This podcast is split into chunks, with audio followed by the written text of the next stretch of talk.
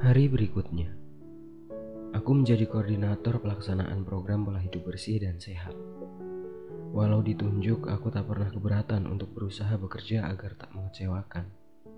Pagi ini, Miki pergi ke balai desa untuk membuat surat yang nantinya akan dikirimkan kepada narkotika kabupaten. Aku, Ariana, dan Siska pergi ke beberapa taman kanak-kanak untuk izin pelaksanaan program kerjaku. Semua orang tahu aku tak pandai berkata-kata. Jadi aku butuh teman untuk membantuku. Mereka berdua kubutuhkan. Aku enak-enakan sementara mereka berdua yang akan berbicara. Harusnya memang seperti itu. Andai rencana baikku berjalan. Siska tak berani membawa motor sendiri, dia memiliki trauma katanya. Tak apa. Semua orang punya termasuk aku. Trauma mungkin untuk ditinggal pergi oleh seorang wanita. Seperti halnya Rachel yang saat itu sedang sangat kucintai. Sebenarnya tak ada hubungannya, aku hanya sedang mengacau. Kau tahu, jadi ya sudah lupakan aja. Ariana sebagai joki dan Siska membonceng di belakangnya. Aku seorang diri, tidak maksudku dengan Ox. Aku harus selalu menyertakannya. Jalannya tak terlalu sulit, berbahan beton dan turunannya begitu tajam. Melewati panorama alam desa dengan banyak sawah, Kebetulan taman kanak-kanaknya berada bersebelahan dengan sekolah dasar yang nanti sore akan kami berikan bimbingan belajar. Kami bisa berhenti di sana untuk sekadar bercengkrama dengan murid-murid yang tak pernah hilang cerianya. Hari ini mendung, matahari terkadang bermalas-malasan untuk menyapa orang sepertiku. Tak apa, giliranku untuk menyapanya. Tak berbalas pun tak apa. Ku tahu dia hanya malu. Hujan sepertinya akan segera turun. Mau tidak mau kami harus cepat-cepat. Sampailah kami di depan gerbang dengan cat pudar dengan ukuran panjangnya yang tak lebih dari satu meter. Motor kami parkirkan di pinggir jalan. Harap-harap cemas semoga tak jatuh sendiri atau mundur ke belakang. Sebab wajar jika melihat kemiringannya. Ariana bilang, kau harus berani sebelum kami masuk. Dia memberiku tekanan Siska tersenyum juga, pasti bisa, katanya. Dengan logat Indonesia yang sedikit ke Inggris-Inggrisan.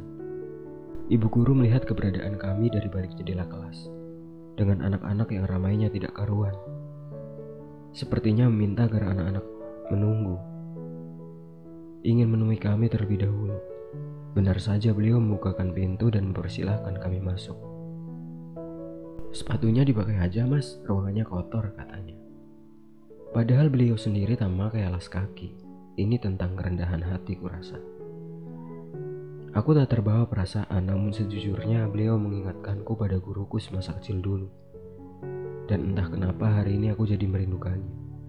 Aku ingin kembali saat aku masih berada di sekolah dasar. Ngomong-ngomong, aku tak lulus taman kanak-kanak. Waktu di SD dulu, aku selalu duduk di bangku paling belakang. Sebagai seorang pendiam, kami dilatih untuk menjadi ceria dengan lagu-lagu lucu. Beberapa bait lirik bahkan masih bisa kuhafal. Aku benar-benar ingin kembali. Alas kaki tetap kami lepas. Lah, kok dilepas mbak? Mas, kata beliau.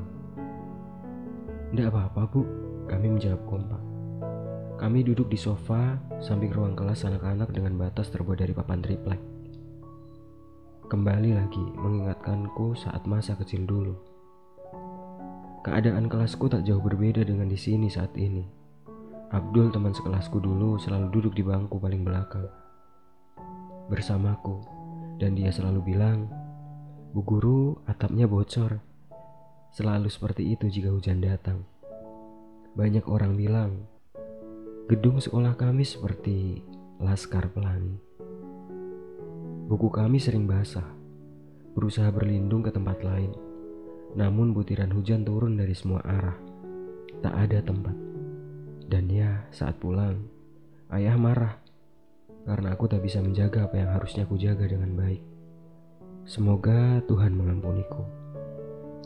Hal tak terduga datang, antusiasme anak-anak menghancurkan hatiku.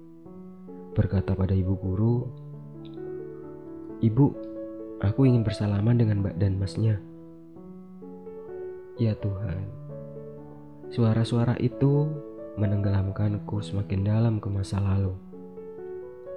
Aku sedang tak melebih-lebihkan, namun sungguh itu yang kurasakan. Ariana dan Ziska terlihat biasa saja. Sesekali mereka bertanya pada anak-anak yang datang dengan, Adek, adek siapa namanya? Mereka berdua mungkin beruntung, dan banyak orang harusnya bersyukur tak merasakan seperti apa yang aku dan anak-anak ini rasakan. Sekolah adalah tempat asing di lingkungan masa kecilku. Kemudian ibu guru menjawab, nanti ya nak, sekarang duduk dulu yang rapi. Aku masih belum beranjak dari dunia kecilku. Kaki Ariana menyentuh kakiku. Sejenak aku sadar dan menenangkan hati. Aku mengambil nafas. Maaf ibu, sebelumnya mengganggu.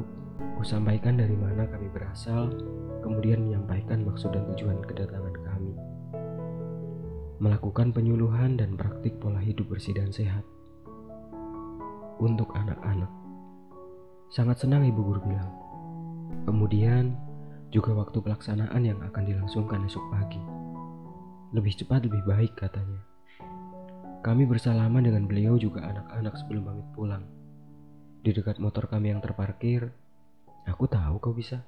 Ariana memuji dengan senyum dan lesung pipitnya.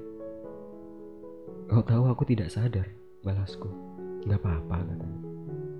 Entah kenapa aku merasa puas, sekalipun hanya dengan beberapa patah kata. Ariana memberiku kesempatan dan aku berusaha tak menyia-nyiakannya. Di dalam sana tadi, aku menguasai percakapan. Aku mungkin harus bangga menjadi seorang profesional kami pun pulang. Sekecil apa pun pencapaian, aku tetap harus memberi apresiasi pada diriku sendiri. Jadi yang kulakukan, yang kukatakan bukanlah kesombongan,